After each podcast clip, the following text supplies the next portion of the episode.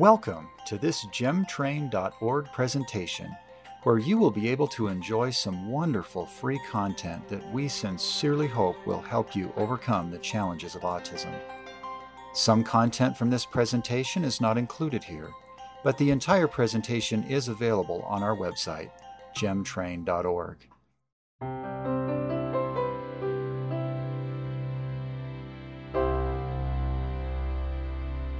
I'm Genevieve Gribble.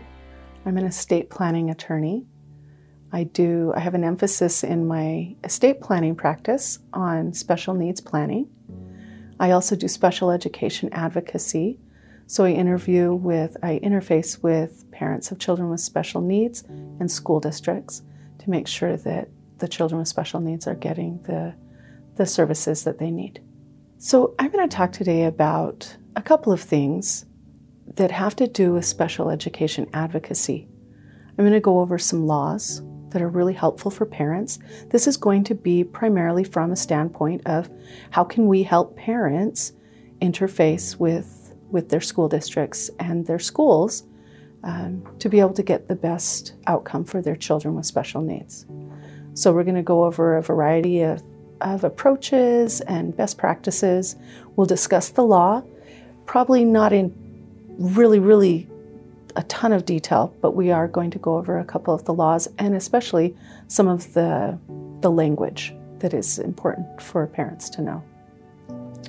In my practice, I see a variety of scenarios. I am very, uh, very familiar with the scenario of a man who did not have anybody to advocate for him while he was growing up. He actually graduated from high school without knowing how to read. He's in his 40s now, and he has very bad outcomes. Part of this was because his parents did not know how to advocate for him. And part of it was because this was a number of years ago before IDEA, and he didn't have rights that, that are now available. So it's important for parents to understand the law when they go in and they interface with school districts and schools and educators, it's important for them to know the rights that they have and that their children have. So, so that their child can have the best outcome.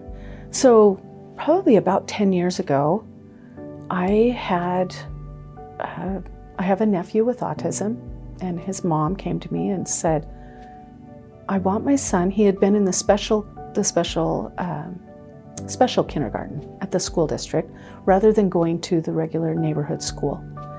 And he's a child with autism. So my sister wanted him to go to the neighborhood school for first grade. She went to a placement meeting, and the school district told her, no, he doesn't get to go to the neighborhood school. We're going to bus him five miles away to a different school, and he's going to, we have classes there for him. This was very disturbing for my sister and actually for all of our family. And she came to me and she said, Genevieve, you're an attorney. You get my son into the neighborhood school. I was totally taken aback. I was so scared. I told her, I, this is not my, my practice area. I do estate planning. But she was very insistent, and I love my, na- my nephew very much. And so I decided to do this. So I I went and got good information. I talked to an attorney who was an expert in education law. He gave me a crash course in what I needed to do. I also ended up having an, a, a client at that time who she was an estate planning client, but she had recently retired from the same school district after 17 years there as a special education teacher. And she gave me a lot of really good information. And some of that I'll actually share a little later in our in this presentation. So talking with, with these mentors and then, you know, looking up the law, I went to some meetings and I was able to get my nephew into the neighborhood school. And it was quite a process. Now, after it ended, and this was this took place over a, an April and a May. We were at a position where we knew that that he would be at the school. In August, right a couple of weeks before school started, we got a call from the facilitator at the school. and she said, I've attended a two day legal conference, and now I know that your nephew does not qualify for certain services. And so, now, of course, as an attorney, this was, you know, I felt like saying to her, well, why don't you attend law school for three years and do the kind of study that I've had to do to be able to, you know, be an attorney? But anyway, this was a really scary moment because we felt like, you know, my nephew's not going to get the services that he needs, even though he qualifies for them. So I had to write an, a letter, and as an estate planning attorney, I don't do a lot of confrontation. And I think about this as how parents really are. Parents, most of us do not want to confront people it can be very scary to go in and have a meeting in a principal's office. I mean, that's what you avoid as a child is going to the principal's office. The first time I went to have an IEP meeting, it was the principal's office. I was absolutely intimidated. I'm a grown-up and I'm a an attorney, but it was still scary. So I had to so anyway, going back to this, but I I had to write a letter to the school district as an attorney that was very confrontational. Where I started off, my name is Genevieve Gribble, I'm an attorney, I represent this individual, and then put forth the law and what we expected to have happen with my nephew. It was a very scary day. It was a Friday, and I spent all day writing one letter, one email. I sent that off about 4:30 and I felt very good about what I'd written. But as soon as I sent it off, I felt so scared, intimidated, worried. I kept thinking the entire school district is going to know my name and they're going to say Genevieve Gribble is not a nice person. She wrote a confrontational letter. they're all going to hate me. Okay, and I think about this. This is how these are things that can come to your mind as a parent when you're trying to advocate. People are going to know who I am. Most of us really don't care to have everybody know us. Um, but anyway, I still, I kept on worrying. The next morning, woke up early, Saturday morning, worrying, worrying, worrying. As I sat thinking about it and worrying about people disliking me, I had this impression come over me, which was this is not about you. This is not about your ego. This is about your nephew. And if you do not speak for him, he will never be heard. At that point, I felt a change in myself and in my motivation. It stopped being about me. It stopped being about people maybe hating me or people disliking me, people talking about me badly. And it turned into this child has to have somebody step up and speak. And I am that person. And I am determined to do it. And since that point, and I always call it anteing up because I'm his aunt. So I anteed up. And I went in and and whenever I feel intimidated, I remind myself of what my bottom line is. If I don't say something, if I don't do something, there is a child with special needs who is going to go without. They will not be heard, they will have a bad outcome, and I'm the person who can make the difference. The beginning is usually understanding or, or thinking that your child has a disability or has an issue at school. Once you recognize that, or and it may even be that the school will there are many different scenarios. Maybe the school is reaching out to you saying, We would like to evaluate your child. We think there's a problem.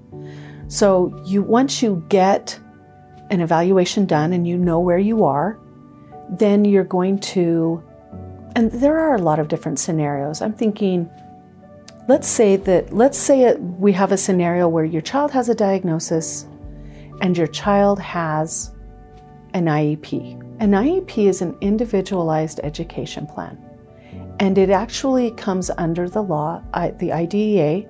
It is the, which is the Individuals with Disabilities Education Act, and so it's an individual plan for how your child is going to receive special education services. There are two different.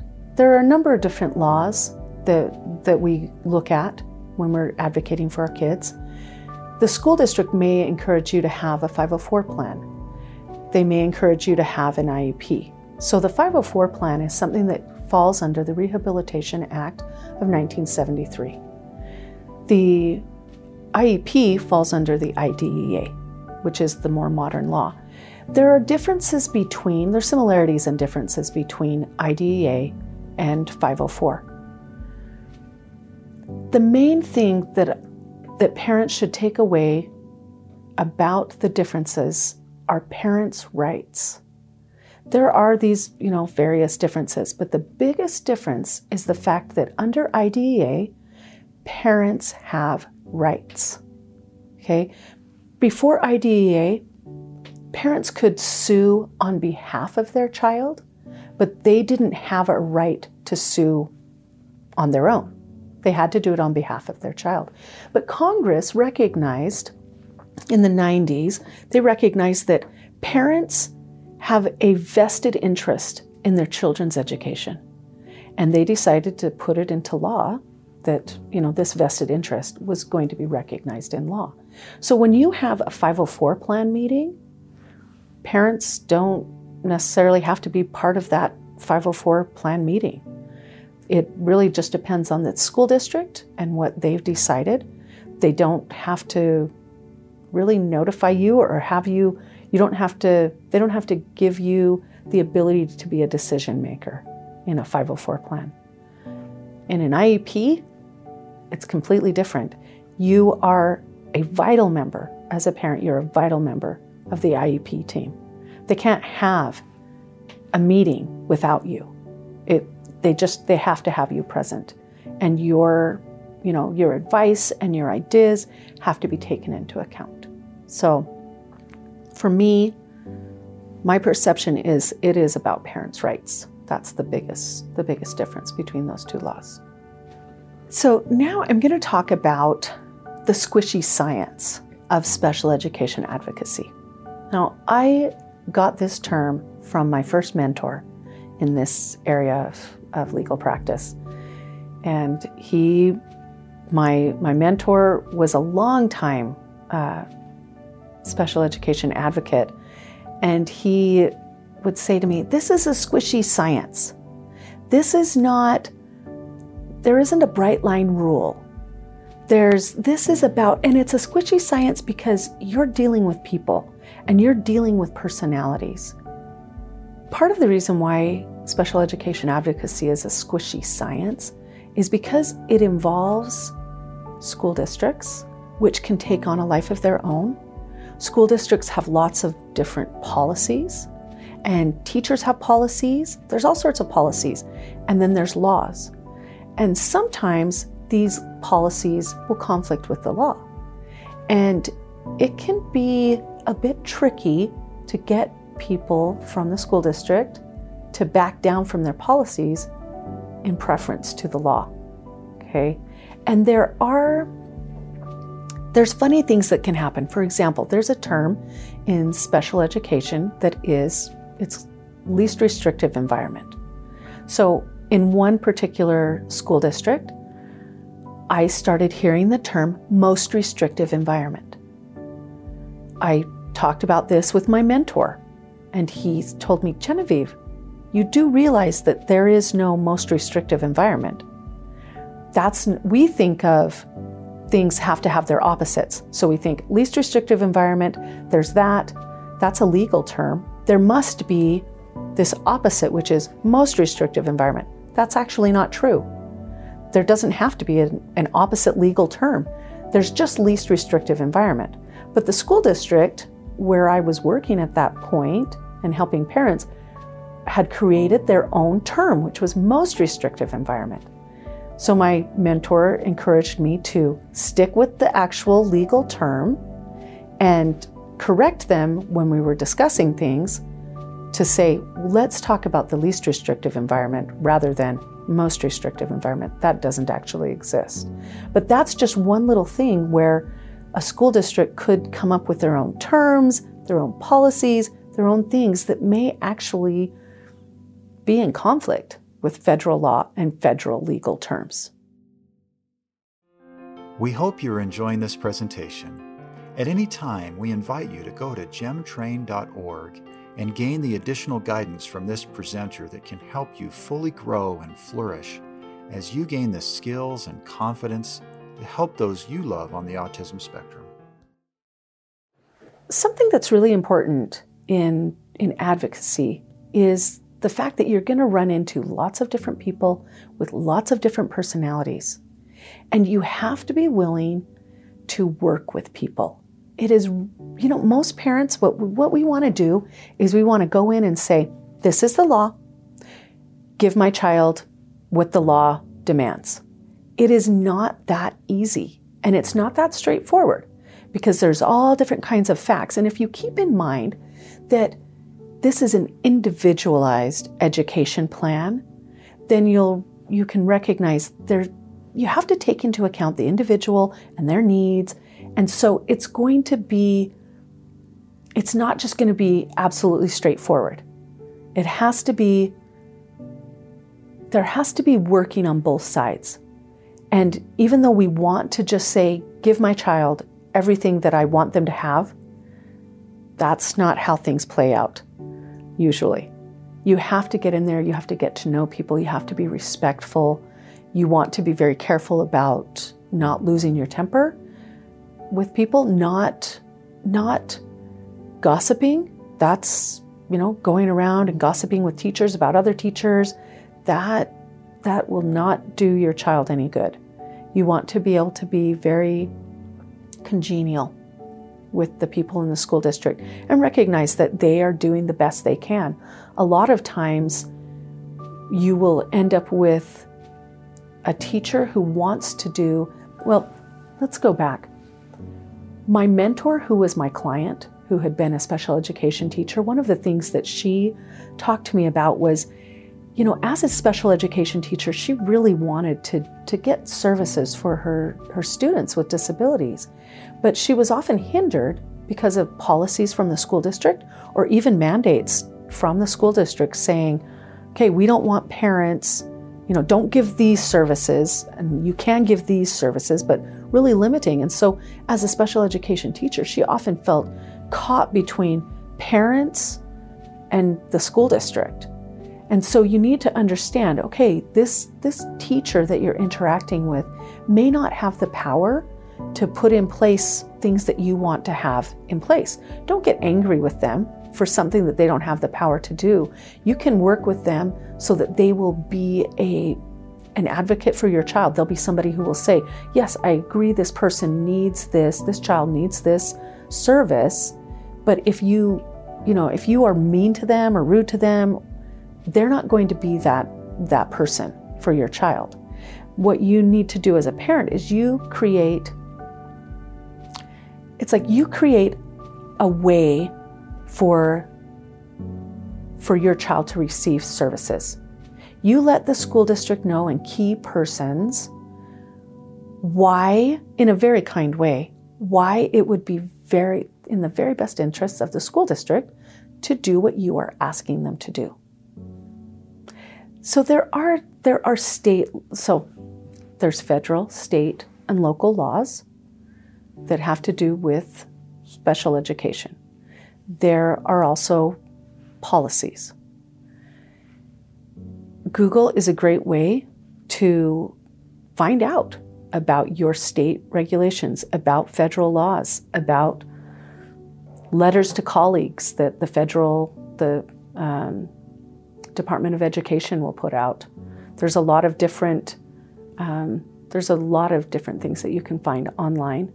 There also are state uh, parent organizations that are designed to help parents advocate for their children. There are certain terms that you want to know as a parent that are legal terms when you go in to advocate for your child. For example, usually we think of when we want to advocate for a child, we use terms like, this would help Jimmy develop his full potential.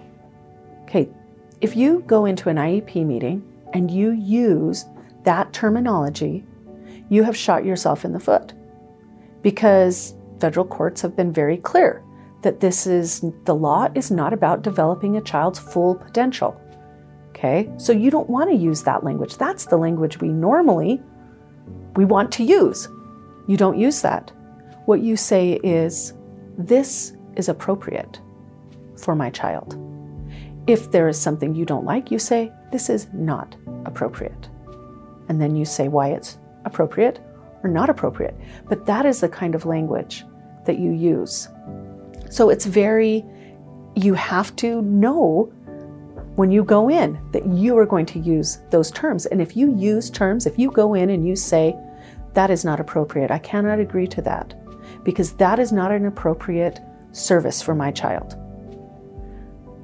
The other IEP team members will sit up and take notice, and they will think that you know a lot more probably than you do just because of using that particular terminology.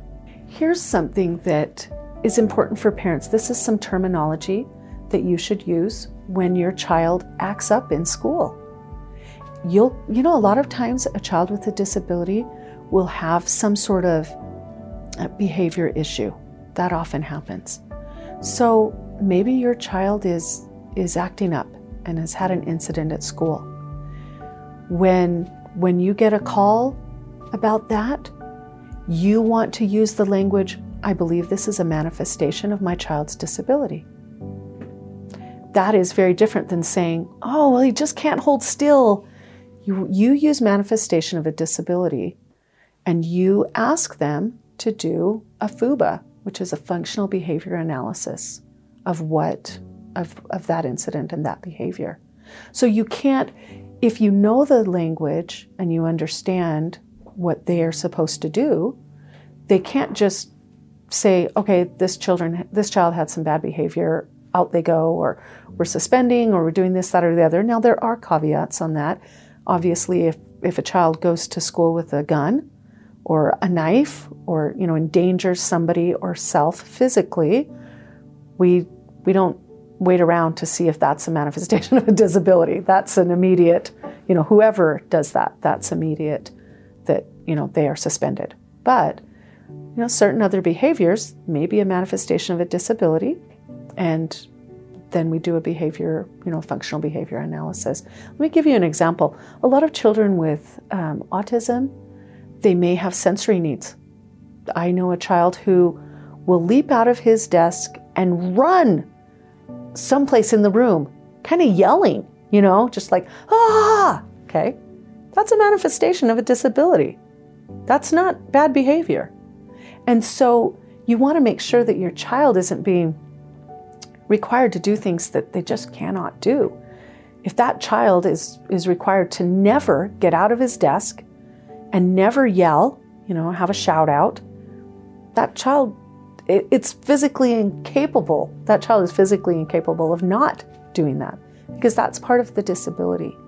And so instead of having, you know, that be something that the child is punished for, because we say you cannot punish somebody for a manifestation of their disability, instead, we come up with a behavior intervention plan and we recognize that certain things are just off the board. This child is going to hop up and yell that's just what he's going to do. So, something that is very important for parents to do is to be involved in their in their child's education and actually know what is going on in the school. Now, many parents work and they don't they don't have a lot of time to go in and volunteer at the school or just go in and observe, but it actually is vital that that parents be involved at, in some way at the school. And if this means taking work off and you know, taking a day and going in and observing, whatever it takes, a parent needs to be involved. They need to know what is going on because otherwise, you end up with a situation where you just have to rely on whatever is said by the school. If the school says, you know, this is what's happening, you just have to go with that because you don't know any different. My sister has two children with disabilities, two sons, and they both have autism. And when her older child was in second grade, he started having all sorts of, of bad behavior at school. And we could not figure out what it was about. I kept telling her, you need to go in and find out what's happening. You need to go in and observe he's never had these these outbursts at home. Why is he having them at school? We need to find out. Well, after a you know, a long time. She, a couple months into school, she finally, things had gotten bad enough that she said, okay, I'm going to go in. But meanwhile, her, her child who was in kindergarten, she had been being his one to one aide. And he was just in a regular, you know, general education kindergarten class. And she wanted him to have that experience, but he did need a one to one aide. And so she told me, okay, I'm going to go in with this son and observe, but you'll need to go in with my younger son. And I was at a position in my in my law practice where I could do that. So I went to kindergarten with this nephew for 7 months and I was his one-to-one aide. And I got an entire view of how things really are. And when I went to an IEP meeting and the teacher would say something, I was able to say, mm, just a minute, this is actually what was happening. And my sister, meanwhile, went to class with her, with her older son, and was able to say, oh, okay, this is why this is happening here. I can explain why this behavior is going on because she was able to see, you know, different things going on. But anyway, um, you're not going to, generally, you're not going to be able to go in with your child full time. That is, that's not an ordinary thing. But you can go in and observe or volunteer in their class. There's classes often have volunteer opportunities that are just go in and, and be in a reading group, you know, go in, you know, especially with the lower grades. But there are opportunities for you as a parent to go in and be involved. And you should take those opportunities. Uh, this last year, one of my nephews is now in, in high school, and he has this issue where if you tell him something, he believes you. He take things he takes things very literally. So we had a a teacher who is one of the most fantastic teachers that, that my nephew has ever had. He's an amazing, amazing teacher. My nephew got 30% on a test. And his teacher told him, Good job. And my nephew takes things literally. So he told me I did a good job. okay. He did not do a good job. 30% is not a good job. Okay. And especially for my nephew, who has some gifts in, in that subject matter, 30% was not a good job. What he had done was to go through and just, it was a computer test, and he just wanted to get to the next thing. And so he had just clicked through and randomly answered questions instead of doing the work and actually figuring out what the answers really were. But according to what his teacher had said, he had done a good job. This later on, this came up in a meeting, and the teacher said, Well, I do this because it's, you know, there's a book about being positive, and you're supposed to be positive with people. But we were able to educate him in this respect that with a child with autism, you have to be very careful about what you say to them because they may take you very literally.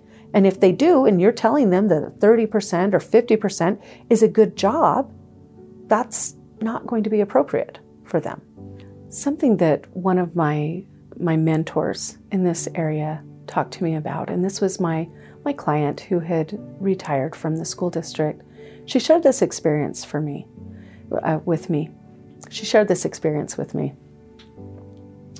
she had a parent come in and she had told me that when that she never saw a parent not get what they wanted for their child if they refused to back down. And she gave this example. She'd had a, a mother come in, and this mother had a, a child with a disability who was really struggling in math. And this mother said, I know that my child could learn math if she could use tangibles.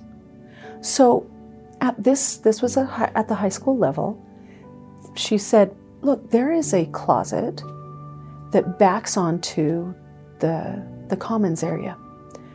And i want you to take that closet i want you to cut a hole in that brick wall there and put in a little window.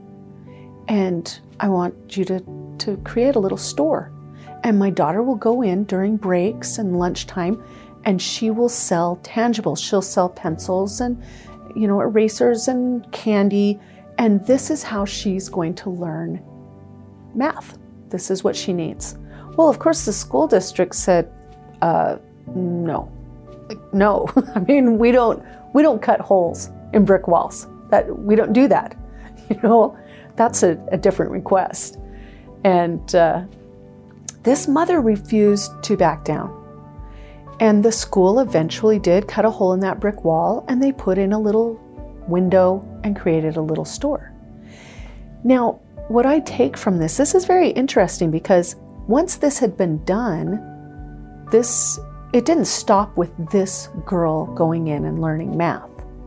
This was now something that was available for all of the children with disabilities who really needed to have tangibles in order to learn math. And so this this one parent refusing to back down and insisting on a service for her child actually ended up benefiting an entire school and all of these children, you know, all of the children who had had a disability, they all benefited from that. Now, I look at this and I think, what if that parent had backed down? What if she said, "Oh, well, okay, it's too hard. I'm not going to insist. I'm going to, you know, I'll just give way. You guys know best." There it wasn't just her own child who would have suffered. It was all these other children. And this is something that I look at that experience and I take a couple of things from it. The first thing is that I think when I'm, you know, when I'm working with a client and we're asking for a service, I'll sometimes say, hey, we haven't asked him to cut a hole in a brick wall yet. You know? So, hey, yeah, let's go forward with this. This isn't too out of the way of a request.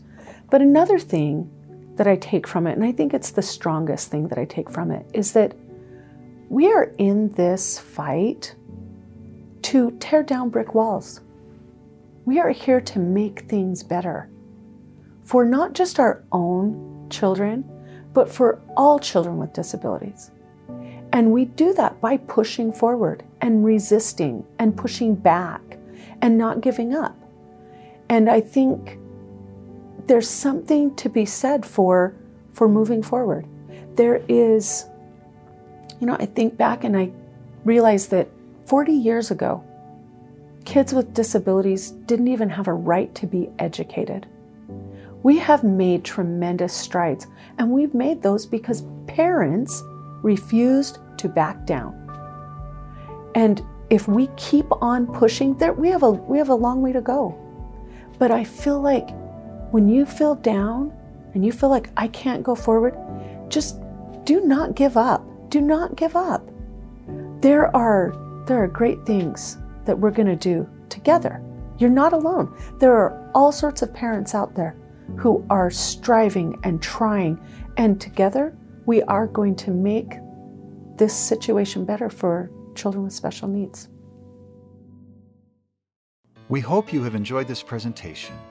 We now invite you to go to gemtrain.org and gain the additional guidance from this presenter that can help you fully grow and flourish as you gain the skills and confidence to help those you love on the autism spectrum.